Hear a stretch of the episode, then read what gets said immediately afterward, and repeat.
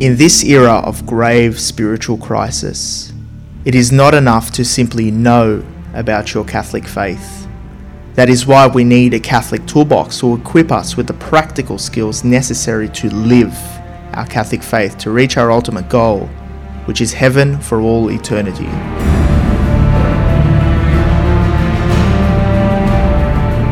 Do not merely listen to the word and so deceive yourselves.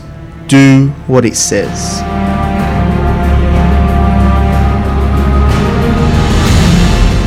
Join us every Tuesday night at 8 pm for the Catholic Toolbox as we hand you the tools to go forth, live the faith, and change our modern world today.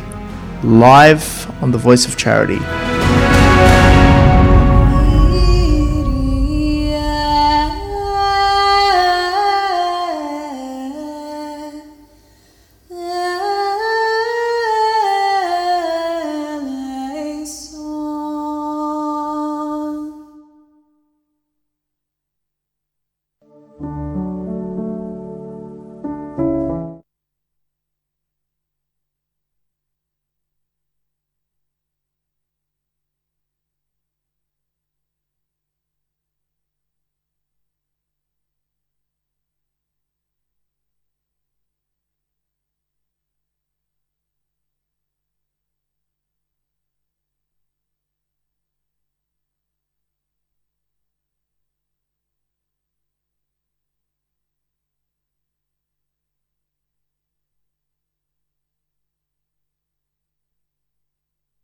Advent and, and the theme of tonight's topic. Excellent, excellent. So we've seen his glory. We're, we're awaiting his glory now, but we've seen his glory already. Let's go straight into the topic. What do you want to share with us here tonight? The general theme is that God, who we normally think is transcendent, that is above us, and that's natural for us to think that. Um, we think about heaven being above, Christ ascended into heaven, Our Lady was assumed into heaven. So we think of heaven as above us, God is above us. But there's a consistent theme right since the, the beginnings of the book of Genesis through the Old Testament into the New Testament and into our present age, our present day, where there is also the same God who is immanent, that is among us, not just transcendent, but among us and intimately among us. And that's taken different forms over the millennia. And if we understand that as a common theme, we can see how it climaxes in Christ and climaxes also in certain everyday aspects of our Catholic worship and our Catholic life. Things yeah. that we are familiar with, but we need to actually have an extra dimensional understanding of and appreciation of. Because you read the Old Testament and you often get an impression that God is transcendent. He he's commanding, he's giving commandments, he he works all these great miracles in the Old Testament, he punishes uh, the people of God and then with Jesus Christ becoming uh, God becoming flesh through Jesus Christ, there's that immanence.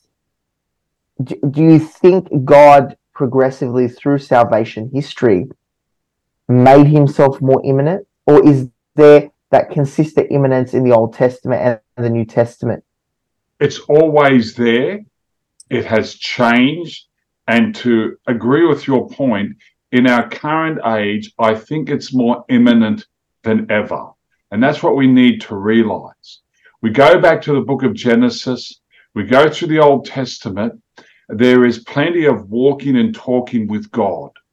Adam and Eve, even after the fall, um, Noah, Abraham, Moses, the Exodus, Joshua, the judges, the kings, the tabernacle, the temple. It's there continuously. It actually graduates during those centuries and it climaxes the first advent of Christ. We have seen his glory, and the word became flesh and dwelt among us, or tabernacled among us, and we saw his glory, the glory of the only begotten Son of the Father, full of grace and truth. But it climaxed there and there was a build up for thousands of years beforehand. But does it end there? And the good news, no, it doesn't. It continues in very intimate and personal ways. It, it really, it really does, and and it's as if uh, uh, the tearing of the temple uh, from top to bottom meant that Christ uh, it symbolized the fact that Christ brought us closer to to the Father than before. So it, it really does make sense, and it, it's quite eloquent in salvation history how that progressively is manifested.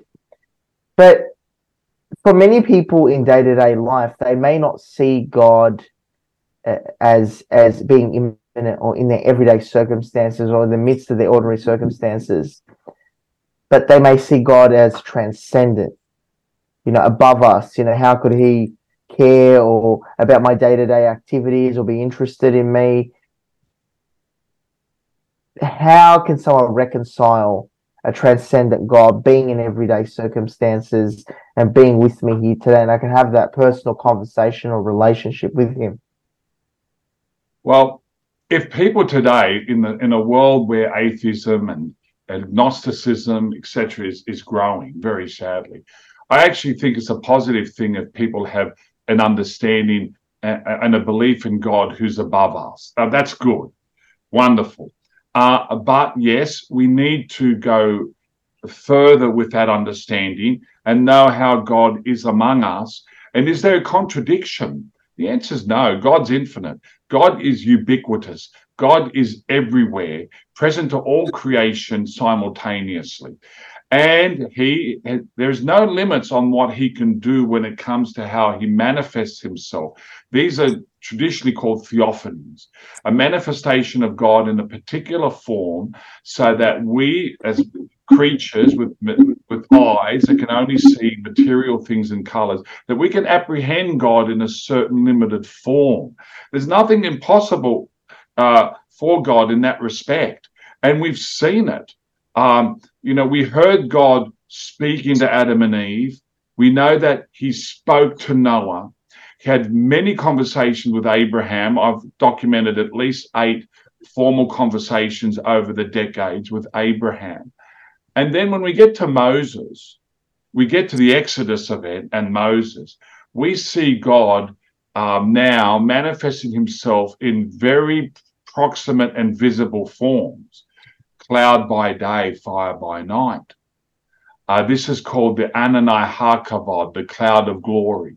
Or another term for it was the Shekinah Kavod, mm. or the indwelling of the glory. Indwelling where? Among his people. Why these forms? Well, the form of fire, um, and we're familiar with God appearing in form of fire, Old and New Testaments.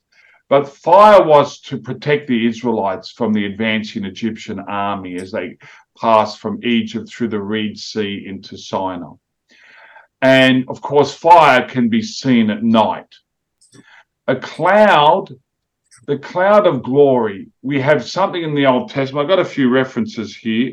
Exodus 25 22. At first, here's Moses leading the Israelites out of slavery in Egypt. And that's an awesome task. And he had the blessing of being able to commune with God face to face. And that was first in what was called the tent of meeting, which is outside of the camp.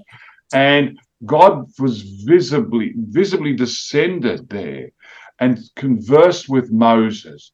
You one could see Moses conversing with God in the form of this cloud of glory. That was yep. to graduate in very soon into what was called the tabernacle, a more formal tent structure, uh, rectangular in shape, a fence of about six foot part, six foot high, partitioned an area from the rest of the Israelites, and that was called the Holies. And within that was another tent structure called the Holy of Holies, and that was the center of Israelite worship and focus. And inside the Holy of Holies was the Ark of the Covenant, likewise designed by God, given those designs given to Moses. That was God's footstool throne on it. it carried the Ten Commandments, a bowl of manna from heaven, Aaron's priestly rod. So it was it carried as an ark, but it enthroned as well. And it was God's footstool, and God dwelt above the ark in the holy of holies of the tabernacle. The cherubim angels faced inwards to, to symbolize the worship of this God among us as cloud in the tabernacle. And that was predominant uh, that was a predominant focal point of Hebrew Israelite worship for approximately 400 years. Ended up being stationed in Shiloh, north of Jerusalem, about 20 kilometers north of Jerusalem. But then that was graduated again. God inspired David with the thought, but Solomon executed the thought, and that was the first temple, which was finished in 957 BC lasted until 587 BC. So that's a 370 year period. And the temple in Jerusalem, built on Mount Moriah, that mountain where Abraham was to, to sacrifice Isaac, that sacred mountain which the Jews, even to this day, believe there exists there, the foundation stone, the point on which God, at, at that point where God began the creation of the world, that was the site of the first temple. Same structure, holies, holy of holies, uh, the thick curtain that separate the holy of holies from the holies, the ark of the covenant, the glory cloud, the Ananai HaKavod, the Shekinah. God was present there. But that was an exclusive room.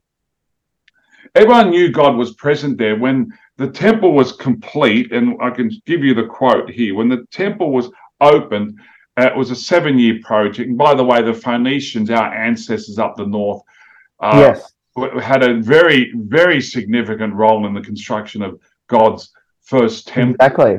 Supplying. Well, it's a, it's, it's a very Lebanese thing. You know, yeah, they had a role changed. in the construction. Yes. But I think the laborers of um, of Hiram of Tyre probably had a little bit more uh, authenticity in, and quality in their workmanship than some of our builders in Sydney today. But that's on the side. Okay.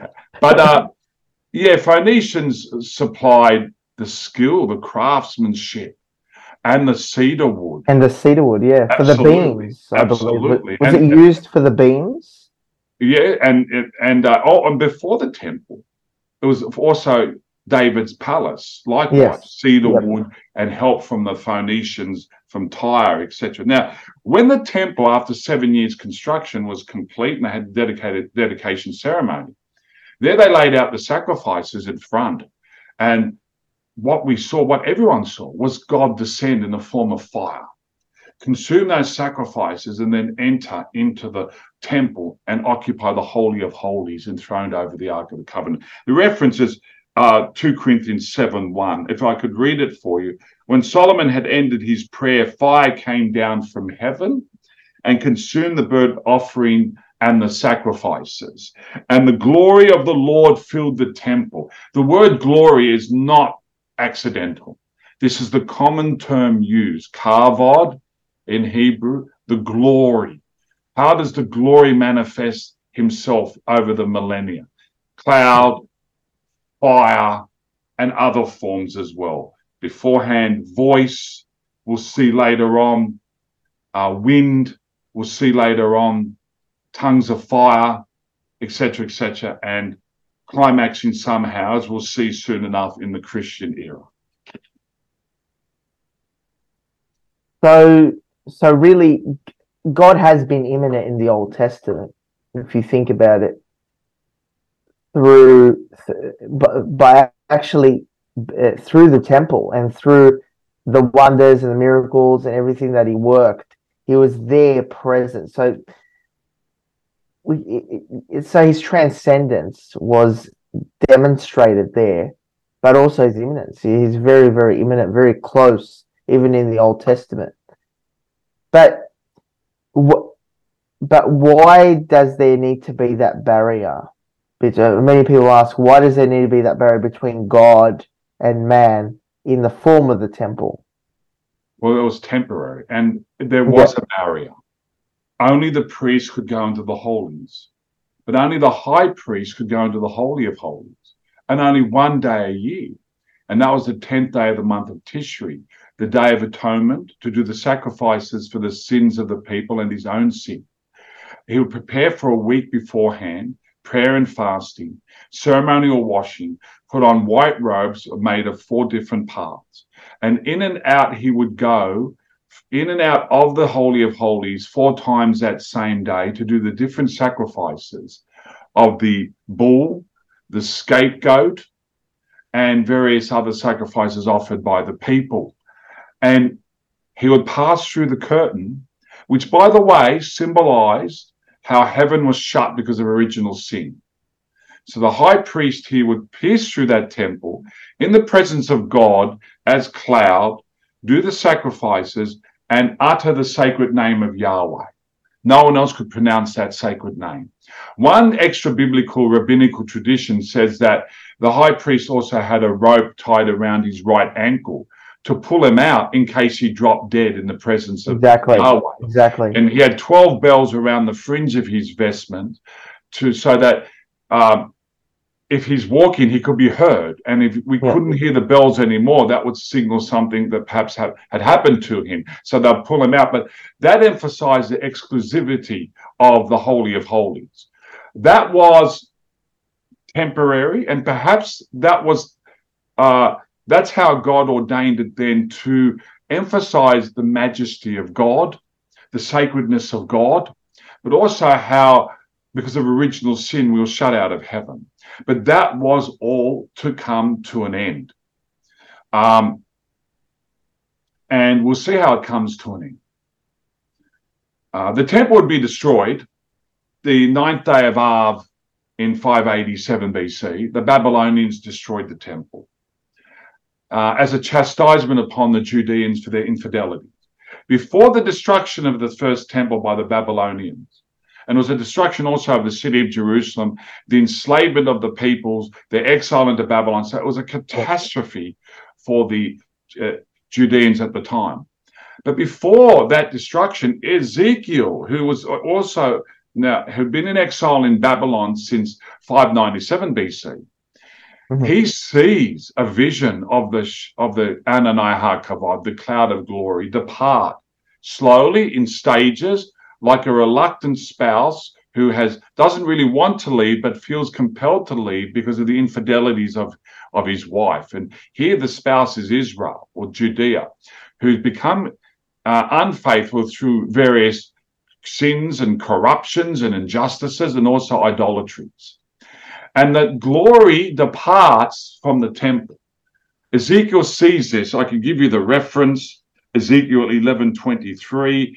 He sees the glory cloud depart in stages to a mountain in the east, to the east of the Temple Mount, and ascend back into heaven. If you want to know the name of that mountain, that's what we call later on will be called Mount Olivet. Mhm. Now, thank that Yeah. its significance here. The glory departs, and catastrophe ensues upon the, the Judeans. And Jeremiah, another prophet, this is an age of great prophets. There's Daniel also in Babylon since 605 BC, Ezekiel there since 597 BC. Isaiah was beforehand prophesying the imminent doom of, of seeing the doom of Israel and the imminent doom of Judea if they stop they did not stop their infidelity. And then you've also got Jeremiah, the saddest of all the prophets, who has remained in Judea preaching against revolt, who ends up being put to death by his own people. Um, but Jeremiah tells the Judeans, settle down in Babylon, get married, have families, start up businesses, because you're going to be there for 70 years. And then they'll return. What happens when they return? That's the next phase. Wow, wow. So, so they're in exile. God has placed them into exile, and they have to accept that. They have to accept that. I wonder what the spiritual significance is of accepting the exile. Well, it's Um, part of it's it's this is chastisement. exactly. Yeah. God chastises not to destroy.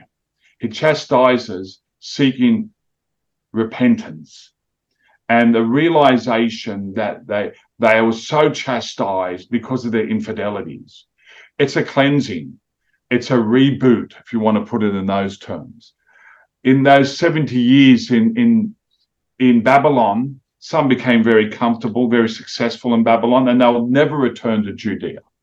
Mm. But the memory of the, the initial promise to Abraham and reinforced in the time of Moses and, and the entry under Joshua, that this that land to the west, the, the you know, the promised land is where they should be. And they would have to return.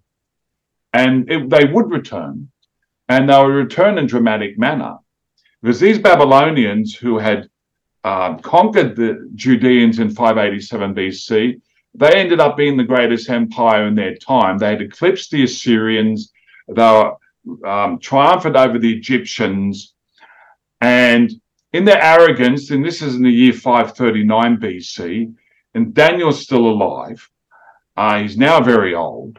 And Balthazar, who's the king, has a feast and he gets the sacred vessels from the Temple of Jerusalem, which had been captured back in 587 BC, so that's 48 years early. And he decides to have a feast and drink out of these sacred vessels. Mhm.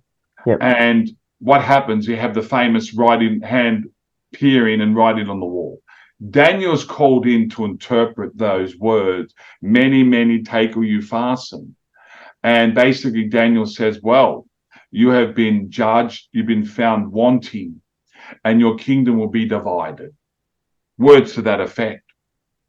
Um, and before long, the Persians eclipsed the Babylonians, defeated them at the Battle of Opis.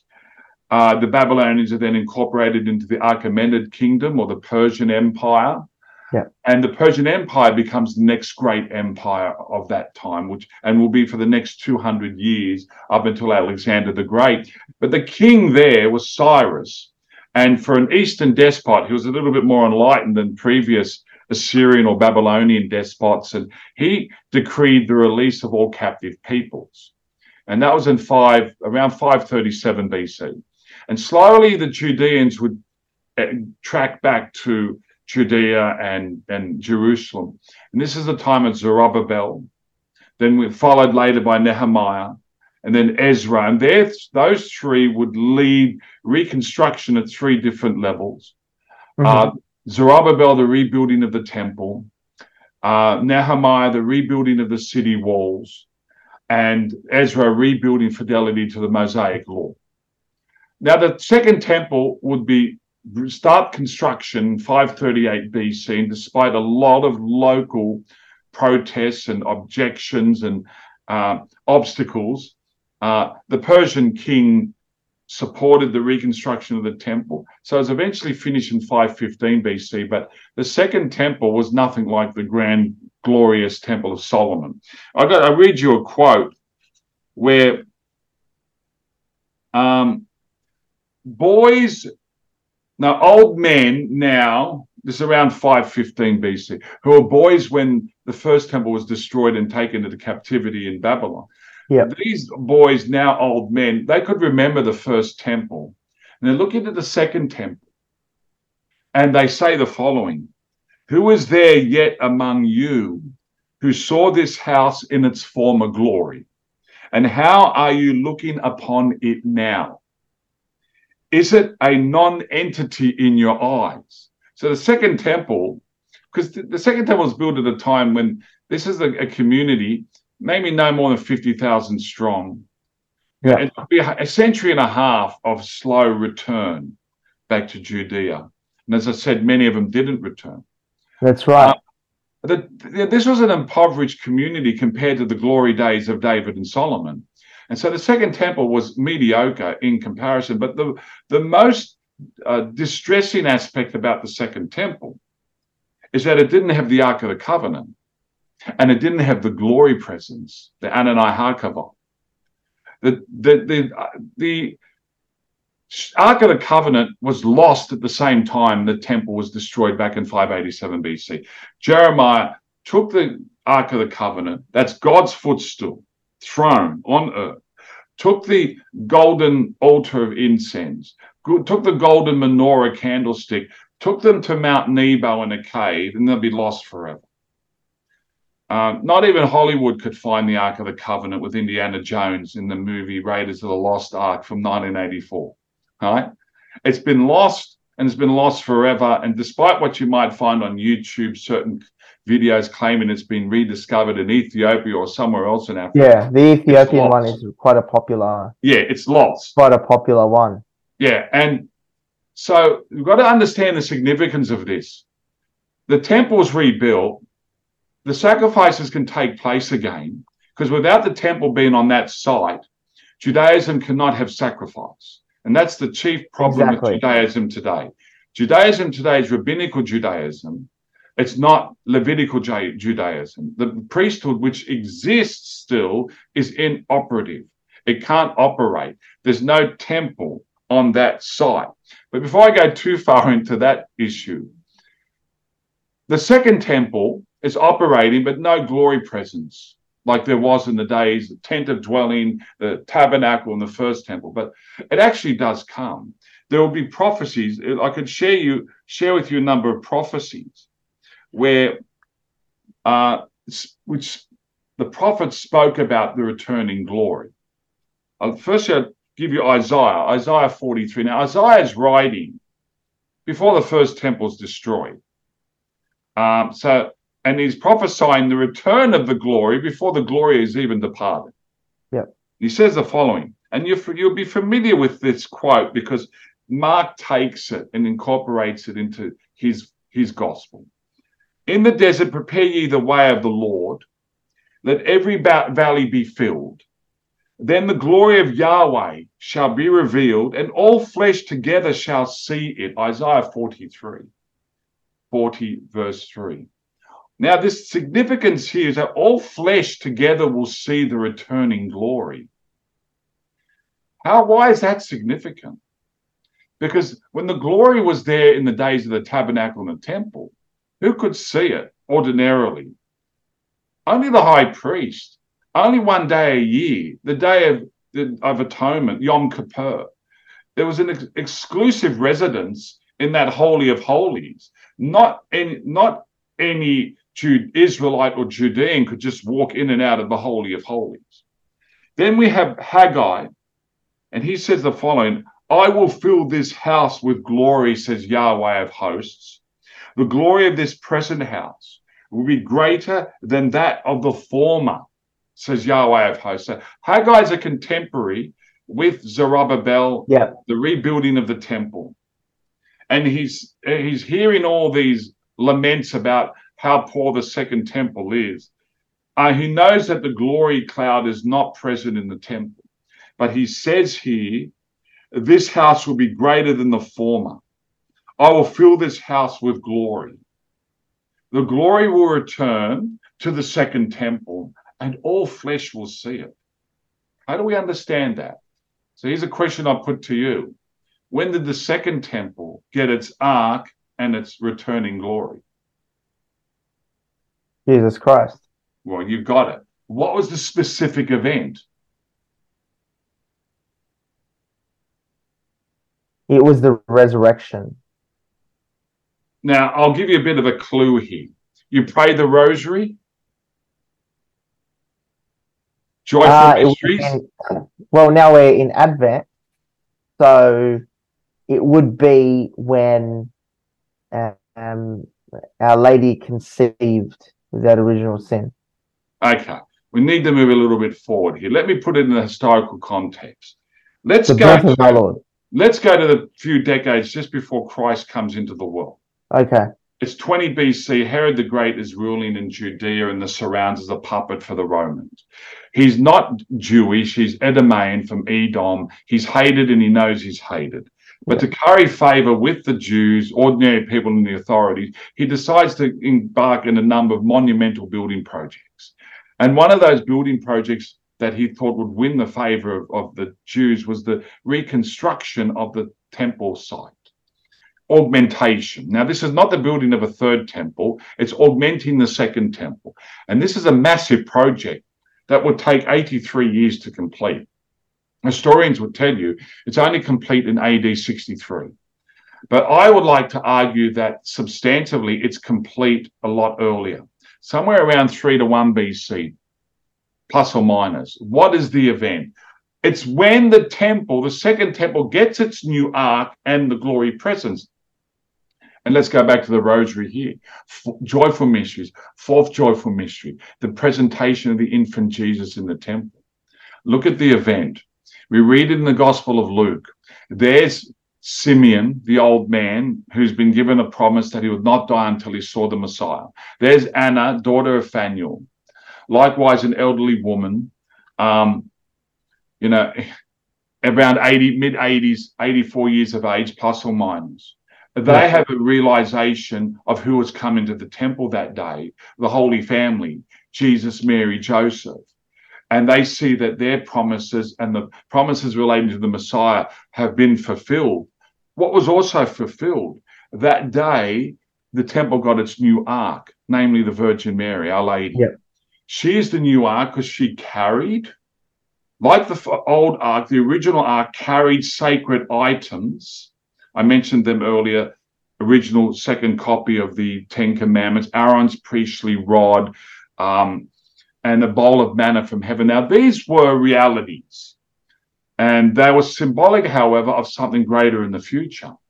The one who would be the new lawgiver, the new Moses, the one who would be the new high priest, and the one who would be the new bread from heaven, namely Jesus Christ. So the ark carried types of Christ. Mary carried Christ. The ark had the Holy Spirit, the Adonai HaKavod, overshadow it over the mercy seat. Mary was overshadowed by the Holy Spirit. And in that, that was at the incarnation. And at this moment, at the, with the presentation of the infant Jesus in the temple, Mary has enthroned in her arms the glory of the New Testament.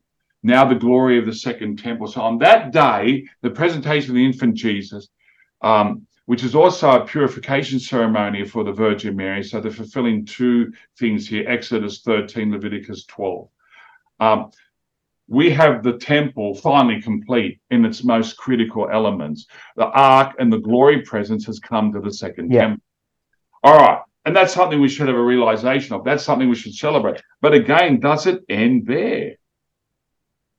What's more for us as Christians that we should realize? You know, we've got a war on, on in Gaza now. Okay. What are they really fighting over? Okay. It's about homeland, it's about rights, Israelis, Palestinians, but ultimately it's a struggle for who controls Jerusalem, who controls the Temple Mount. If you go there, I don't know if you've been there, um, George. Not yet. Four times. It's a it's a very sacred site the Wailing Wall for the Jews, and on top of the Temple Mount, where the Dome of the Rock Mosque is, and at the southern end, the Al Aqsa Mosque, where Muslims believe that Muhammad, Muhammad ascended into heaven from that spot. It's that's a third most sacred spot for Islam after Mecca and Medina. But is it that sacred for Christians? Well, it is important for us historically and religiously as, as part of the foundational roots of Judeo Christianity Judaism blossoming into Christianity, namely the Catholic faith, the Catholic Church, etc., um, in its complete form. Um, but how critical is it for Christians today? I was there in 2016 with a group of teachers from Sydney Catholic schools on pilgrimage to World Youth Day in Poland. We had a guy, uh, a guide who was a Jewish fellow, young man, youngish man in his early 40s, ex-military, uh, but and very pious Jew, very respectful of our beliefs. And we were sitting on Mount Olivet looking towards the Temple Mount. And there was the blue mosque with the golden dome in front of us, etc. And he said, one day the temple will be rebuilt there. We don't know how, but one day it will be. So he's a temple restorationist. And I, I still think that's a minority position within Judaism. I stand to be corrected. We do know there are certain strains of Protestantism, particularly dispensationalist Protestantism, who believe that the temple, reading from Ezekiel, will be rebuilt, a grand third temple on that spot. Yeah. Is that something Catholics believe or should believe? My answer is no. It, okay. And you, yeah, because there is there. there is a great anticipation by evangelical Christians, especially in the United States, um, supporting the building of the third temple, thinking it will usher in the end times, and that will be the second coming of Christ. Okay, let me and, respond. And, and there that. is there and there are, I think, attempts within uh, Jerusalem in the Jewish community to try and rebuild. Yes. Well, they're rebuilding the temple instruments at the moment. The Yeah, they are. the temple itself. you think we've got troubles now? Just imagine what would happen if they do that. But will it happen? Well, they attempted it in the past. Um, in the days of Julian the Apostate, the emperor, Roman emperor from AD 361 to 363, engaged in a project to rebuild the temple to prove Christianity wrong. And what happened, and the records are not kept by Christian writers, um, um, Ammianus Marcellinus, a Roman historian, friend of Julian the Apostate, records what happened. Earthquakes, the earth splitting open, fireballs emerging from the earth to prevent further construction of the temple. The, the destruction of the second temple ushered in was, was part of the process of ushering in the end times. The end times began at Pentecost. We're in the end times now. The end times aren't the last 20 years before the second coming of Christ. The end times began with Pentecost. So the fact is, why do Christians or why should Christians not believe that the third temple will a third temple be rebuilt? Because the second temple, its priesthood, its sacrifices, the temple itself, all summed up in Christ himself. Christ is the new high priest. Yeah. Christ is the new Lamb of God. Christ is the temple. Destroy this temple, and in three days I will raise it up. All that, what, what, what existed in the days of the first and second temple was just a shadow of a greater reality that was to come. And that greater reality is Jesus Christ as priest, as sacrifice, and as temple. So that you know, like that um, uh, that saying in, in Wild West American movies that this town ain't big enough for both of us, right? Well, the world isn't big enough to have the second temple, its priesthood and sacrifices, and Jesus Christ, because they are fulfilled in Jesus Christ. And what? How do we interpret Ezekiel and the so-called third temple prophesied in Ezekiel? Here's a clue. When we read what's there, and I can't remember the chapter off the top of my head, I think it may be around chapter 47. I'll stand corrected on that. But Ezekiel sees the vision of this temple, which is massive and much bigger than the Temple Mount site as it is now. From the right side of that, of the threshold of that temple, appears a stream of water flowing outwards. And wherever it goes, it brings life to the world. What Ezekiel saw was Jesus Christ crucified on the cross, pierced in the right side, and the blood and water flowing from his right side. Yeah. That vision of Ezekiel, that water flowing from the threshold of the temple, is baptism flowing from the side of Christ, which brings life to the world. And here's another chapter and verse that we should know Ezekiel 36 28. I'll sprinkle clean water on you. I'm paraphrasing here. And I'll ins- and I'll ins- wash, cleanse you of all your iniquities and all your idols. And I'll give you a new heart of flesh to replace your heart of stone. And I'll give you a, a new spirit within you. Paraphrasing. That substantially captures that, that chapter and verse. That is what Jesus is referring to when he says to Nicodemus, You must be born again of water and the spirit. Jesus is referring to Ezekiel 36 28. Sprinkle, with, sprinkle you with clean water and instill in you a new spirit. That is what Ezekiel sees, uh, namely baptism flowing from the side of Christ in this vision. The third temple is Jesus Christ. And this now moves us to something even more grand, even more intimate, uh, more important, and more practical. Here's a here's the practical for your toolbox when it comes to us as Christians and Catholic Christians in particular. What is where is the here are some questions. Where is the temple today? Where is the Holy of Holies today? And where is the high priest entering that Holy of Holies today? Here's the challenge. You know, you can look at the Old Testament and you think, oh gosh, the Israelites and the Jews are a subset of the Israelites. Israelites are a subset of the Hebrews, and Jews are a subset of the Israelites. Okay. Yeah. How come they had all these great privileges? A house wherein God dwelt, fire by day, fire by night. How come we don't get that? Where's God among his people today? How come we can't be in the presence of God? Where's the glory presence among us today? Do Christian peoples have less than the people of God of the Old Testament? The answer is no. In No. fact, we have more. How? We have uh, the real presence of our Lord in the in the tabernacle. But that's one aspect. Absolutely. Let's seize on that and develop that. We don't have one temple in one place. We have Yeah. many temples by the tens Exactly. of thousands throughout the whole world. And in that, we have a tabernacle. That word is used by the church. It's not accidental. The tent, the dwelling place of God among his people. Not one spot there, exclusive for one person one day a year, but many temples, many tabernacles throughout the world, and all of the priesthood, the ministerial and the baptismal priesthood, can come into that presence. That's point one. Is and that's wonderful. That's stupendous. And that aspect climaxes with Eucharistic adoration, Exactly. right? And the liturgy can be celebrated everywhere in the world. It That's doesn't have to be confined to the Temple Mount. That's right. It's not one spot. So, hey, we're beginning to get a realization here that the New Testament people of God do have the privileges that the Old Testament people had, and even more. And, and, and how more? What more? Okay. Christ does two things. Our Lord does two things before he ascends into heaven. He promises to send a new paraclete. Go to John 14, 26.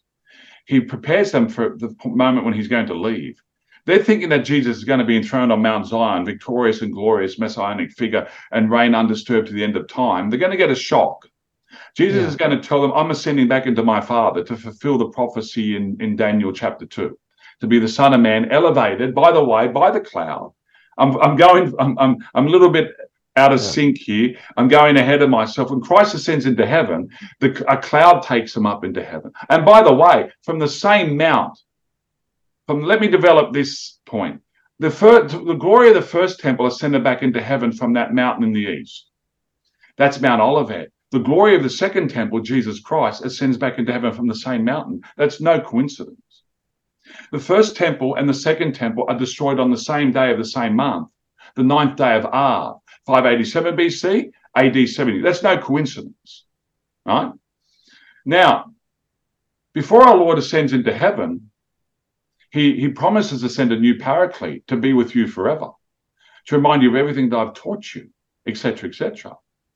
That is fulfilled. So we're going to have the Holy Spirit, the glory, the spiritual glory, standing next to us. Paraclete is someone, advocate, lawyer, someone who stands next to us, parallel with us.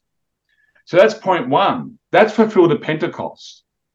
Nine days after our Lord's ascension, our Lord commands them to stay in Jerusalem to pray for the coming of the new paraclete. And it comes now as fire again. Here's the Shekinah again, but personalized fires. Everyone in that upper room where the, our Lord had celebrated the first Mass before his crucifixion, everyone in that upper room, Our Lady, the apostles, all the all the faithful, 120 all up, the church, the, the infant church, the newborn church, is going to receive the Holy Spirit and receive the charismatic gifts of tongues and courage. That's a theological uh, gift of the Holy Spirit, sorry. And for their mission, to equip them for their mission. So there, here's the glory now, present among his people, next to his people, to assist the church, the New Testament people of God in its mission. Okay, that's bank that. So we've banked the presence of our Lord, real presence in the tabernacle and Eucharistic adoration. The glory is among us there. The glory is among us, next to us, and assists us in our mission. But also, the, the, this spiritual glory, the Holy Spirit, is not just next to us, but within us. Listen to what St. Paul says here. Firstly, I'll, now I'll give you our Lord first. John 14, 23. So just before our Lord promises the gift of the Holy Spirit to be the, our new paraclete, he says the following If a man loves me, he'll keep my word, and my Father yeah. will love him, and we will come and make our home in him. Yeah. The significance of that is not fully realized by us. This is the indwelling of the Blessed Trinity, state of grace, uncreated grace, the dwelling of God within the souls of the just. So the Holy Spirit will stand next to us the Holy Spirit will assist us, but the Holy Spirit will also dwell in us. Father and Son. Now, our Lord doesn't mention the Holy Spirit here, but St. Paul will very soon in AD 55, thereabout, in his first letter to Corinthians, responding to Chloe, who's complaining about Christian men who've gone back to the temple prostitutes of Aphrodite in Corinth. Uh, St. Paul says the following 1 Corinthians 6 19 to 20. Do you not know that your body is a temple of the Holy Spirit yeah. within you? Which you have from God. You are not your own, you are bought with a price, therefore glorify God in your body. There it is again. Our Lord says the Father and the Son will dwell in the souls of the just. St. Paul says we are temples of the Holy Spirit. Capture this. We are the new temple. That's why we don't have to worry about a third temple built on the Temple Mount. We are the new temple. Christ is temple, the ultimate temple. But we, as members of Christ, are also temples. And the Holy Spirit dwells in us. Father, Son, Holy Spirit dwells in us. So we are therefore the new Holy of Holies. Now, in the days of the first temple, the high priest would go into the Holy of Holies to do the sacrifices with the Adonai HaKavod present before him. So we're, this is now replicated in the Christian era. Yeah. We're the temple, the Holy Spirit dwells in us, we become the Holy of Holies. But when does the high priest come to us within our temple? When? Communion. That's right. Holy okay. Communion. So when we're present at the Mass, we are present. There's heaven being made present before us. Mount Calvary in heaven made present before us. Because what was what is made present before us is that ministerial Christ, priestly Christ in heaven. Read Hebrews 8, read Hebrews 12, 23 to 24. Read about Christ at the right hand of the Father offering his sprinkled blood. So Christ ministers in the heavenly temple as priest. And what is he offering? Not a new or additional sacrifice to Mount Calvary, but the same sacrifice he did on Mount Calvary. Once in time, now perpetuated in heaven for eternity. That is what is made present at the Mass. It's, that's another wonder. That's another awe you know, why our church is empty. If we knew this, we would have standing room only in the car park, let alone the church, right? So, and we've got the Holy Spirit next to us, the Holy Spirit dwelling in us. We've got the Mass, which brings Mount Calvary in heaven before us, right? We uh, then can receive Holy Communion. And the high priest, Christ, in the form of Holy Communion, enters our temple, our Holy of Holies. And we offer that high priest as the Lamb of God to the Father for our spiritual intentions. That is what has happened now. We don't have anything less than the glorious Old Testament people of God. In fact, we've got that and more. More. And it's more intimate. It's more universal. It's more personal. It's more practical. It's every day. Why are our churches empty? Why are only 17% of Americans now going to Mass? Why only 9% of Australians are going to Mass? Why only 1% to 3% of Europeans going to Mass? Why are our churches empty? What have we done wrong? We stopped teaching about obligation and precept and mortal sin if we fail to go to Mass, right? But we didn't replace it with anything better. We left a void. We gave people the option they can go to the football instead, okay, and still feel okay about it.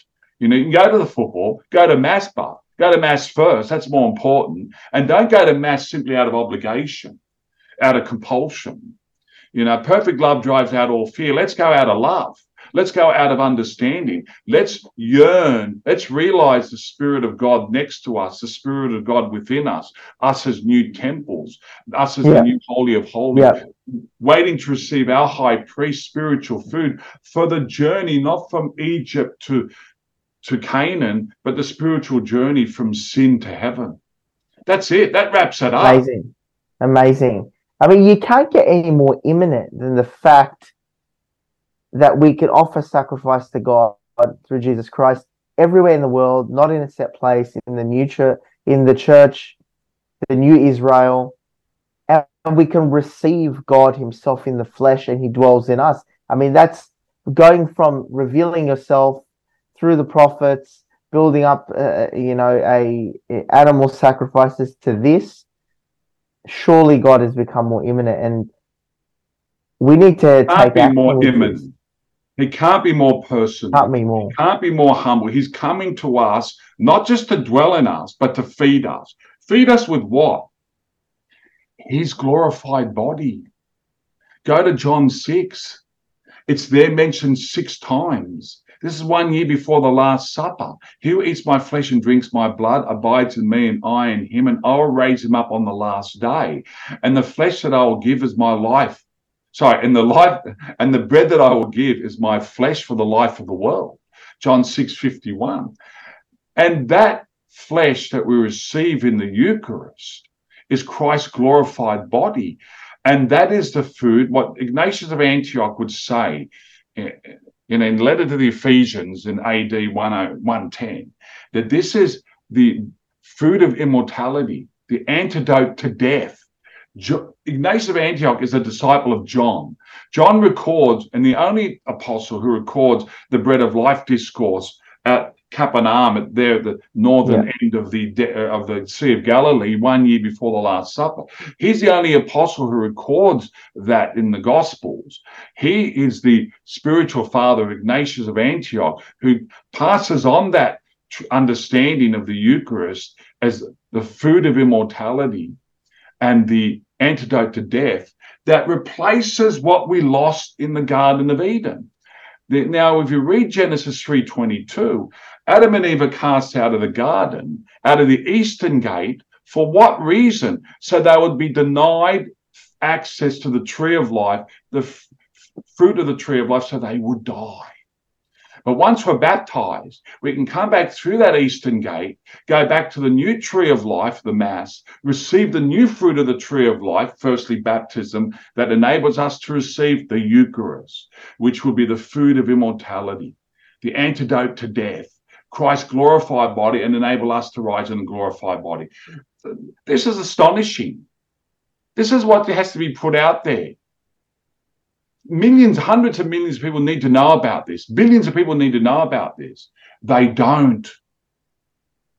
But give us some practical tools this week to take action to to bring people closer to God and more about His immanence. That he, He's interested in us. What are some three practical tools so we can take action with this area? I mean, this is a mind blowing. Well, practical tools, firstly, let's be like the Jews who heard our Lord at the bread of life discourse. Verse 34, John 6 34, our Lord, the, the, the, audience responded to Jesus and said, Lord, give us this bread always. We, when, if we're listening to this now and when going to Mass just hodgepodge, ad hoc, stop that. Let's go to Mass every week. If we're going to Mass every week, let's start going to Mass every day. If we're going to Mass every day, let's talk to other people about doing the same. Okay? We have to get in our catechesis. Exactly. Get in our catechesis in the next generations. Hey, I want to go to Mass. I don't care. I put Mass first every day and I put the rest of the day built around it. I'll make sure I get to Mass. I'll make sure I get to the Eucharist. And if there's another COVID lockdown, God forbid, hopefully we'll be allowed to still access the Eucharist. Okay? Um, and people will be lining up, people should be lining up for the Eucharist. And make sure that when we receive it, we don't just walk out. We give a good, reverent thanksgiving afterwards. That's the practical tool. Have an awareness of the Holy Spirit and not an awareness simply for the charismatic gifts. St. Paul wrote to the first, first letter of the Corinthians to basically uh, give the Corinthians understanding the charismatic gifts are good to pray for, but they're secondary. That's why he placed teaching apostles, prophets, and teachers, teachers above miracle workers, above mm, speaking exactly. in tongues. Exactly. You know, let's exactly. not be those type of Christians who just seek to the ostentatious gifts, right? Speaking in tongues isn't a, an absolute sign that you are pleasing to God. Charity is the absolute sign that exactly, exactly. Mm. So, thank you very much for being with me this week, Dr. Robert Haddad. You're most welcome. And thank you for your work. Thank you for the invitation. Thank you for your work. And keep doing it. And don't listen to anyone who says you should stop. Rage on. All right. The more I, the better. I think it's the, I think it's the devil that says to stop. the devil will try to stop you by saying, Hey, your views are very low. Why do you bother? And they're never going to get any higher. So why do you bother? Don't listen to that. The devil wants to shut you down because you're doing something good. No, so thank you very much for tuning in with us here. Most welcome. Thank you for the invitation. Thank you so much. Have a blessed Christmas, Advent, New Year, and everything else. And a blessed Christmas to you. And thank you very much for being here on the show as a regular. And we very much appreciate uh, your insight, Dr. Robert Haddad. Thank you God so much. Thank you very much. So, thank you everybody for tuning into the Catholic Toolbox. Don't forget to subscribe to the podcast on The Catholic Toolbox, wherever you get your podcast. And go to the website, thecatholictoolboxshow.com. That is thecatholictoolboxshow.com. And until next week, God bless, take care, and take action.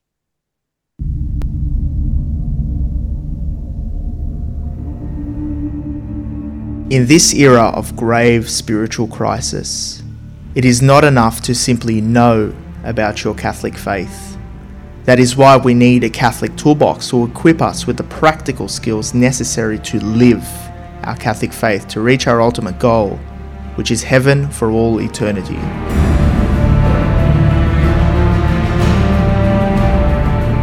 Do not merely listen to the word and so deceive yourselves. Do what it says.